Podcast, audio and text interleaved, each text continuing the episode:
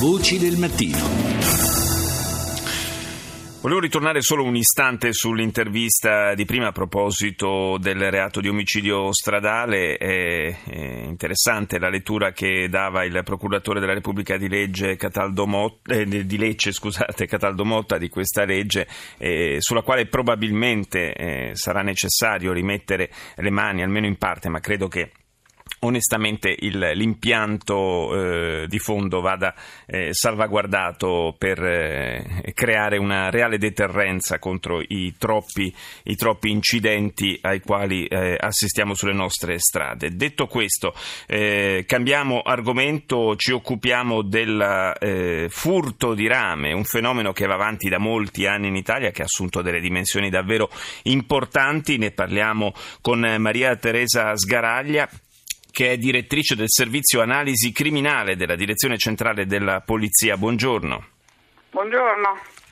Dicevo, un fenomeno eh, che ha assunto dimensioni non soltanto importanti dal punto di vista economico, ma anche per la, i disagi che procura sempre più spesso alla eh, comunità e, e alla, all'allarme che desta. Quali sono? Cioè, può aiutare a eh, così, mh, delineare un po' i contorni di questo fenomeno?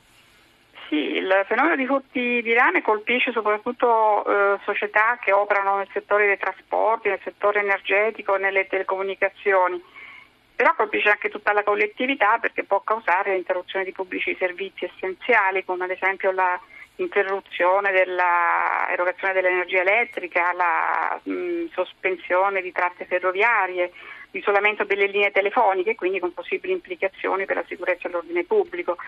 Eh, si sono registrati ad esempio anche delle eh, interruzioni di interventi chirurgici presso sale eh, operatorie proprio causate dalla mancata, mancanza di erogazione di energia elettrica, quindi insomma ci sono dei risvolti importanti.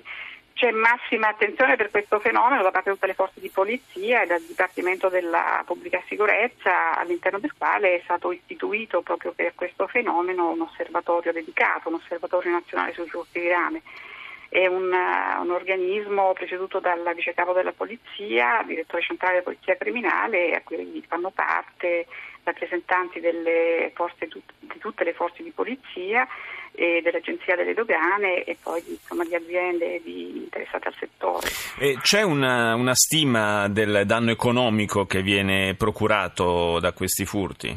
Guardi, più che il danno diretto è più un danno indiretto mm. comunque, perché spesso il danno indiretto è maggiore eh, perché può causare, vabbè, oltre un danno in immagine alle aziende, però ci sono anche i danni dovuti al rimborso alla clientela, eh, al ripristino delle bonifiche ambientali, quindi si parla insomma di, di milioni di euro questo.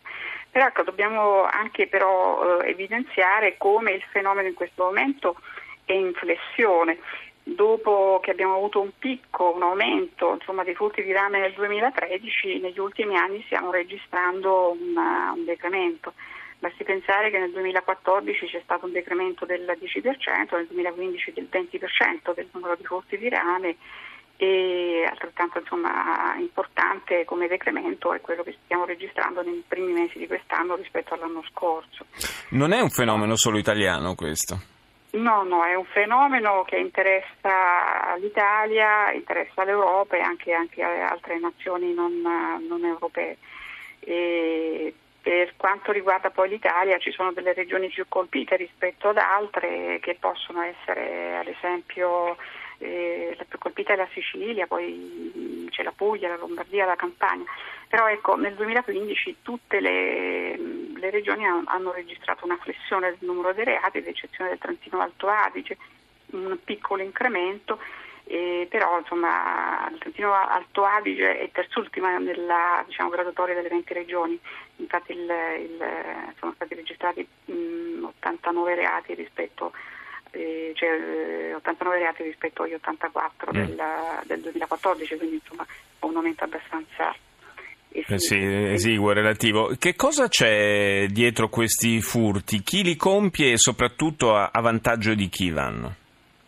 Ma c'è un, soprattutto una, una, richiesta all'estero e quindi vengono commessi da persone che eh, sicuramente sono abbastanza esperte del settore e il loro interesse poi è ad esempio tritare il, il il materiale per poi portarlo, esportarlo eh, all'estero. Però ripeto, insomma, le, sono, quello che preoccupa e, e più, sono più i danni diciamo, collaterali che poi proprio il, il, danno in sé per sé, perché insomma, per eh, estrarre il, il, rame commettono anche una serie di danni alle aziende, insomma, molto, che per ripristinarlo ovviamente comporta una serie di conseguenze, soprattutto una serie, una serie di spese. Sì, e, e, d'altra parte anche l'interruzione del servizio rappresenta poi un costo in termini, eh, in termini costo, economici. Certo, no? Come no, certamente anche di risarcimento danni e poi insomma co- comporta una serie di, di danni anche nei confronti della collettività perché ovviamente la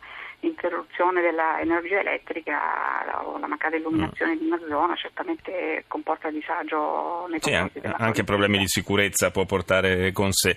Eh, ieri proprio è uscita la notizia dell'arresto di tre cittadini bulgari eh, in provincia di Brescia per eh, il furto di due tonnellate di rame. Spesso eh, si, si, si, verifica che siano cittadini dell'est Europa, eh, diciamo la, la manovalanza no, di questa, eh, di questi furti, però poi eh, a livello di ricettazione sono coinvolti anche italiani, infatti anche ieri sono arrest- stati arrestati due italiani.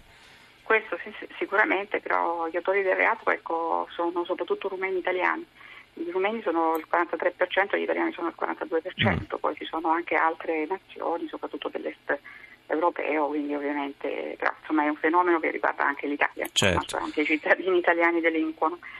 Eh, sono, è anche un'attività piuttosto pericolosa in realtà, perché poi il, normalmente il rame che viene, che viene rubato è, è rame sul, attraverso il quale passano, eh, passa una corrente elettrica spesso anche molto, molto forte, di, di, grande intensità, quindi bisogna essere anche molto esperti per fare questi Infatti, furti. pensiamo appunto che siano persone abbastanza esperte proprio perché sono poche le persone che si fanno male quando tagliano i fili elettrici, per cui insomma, sicuramente saranno anche, sono delle persone seriali insomma.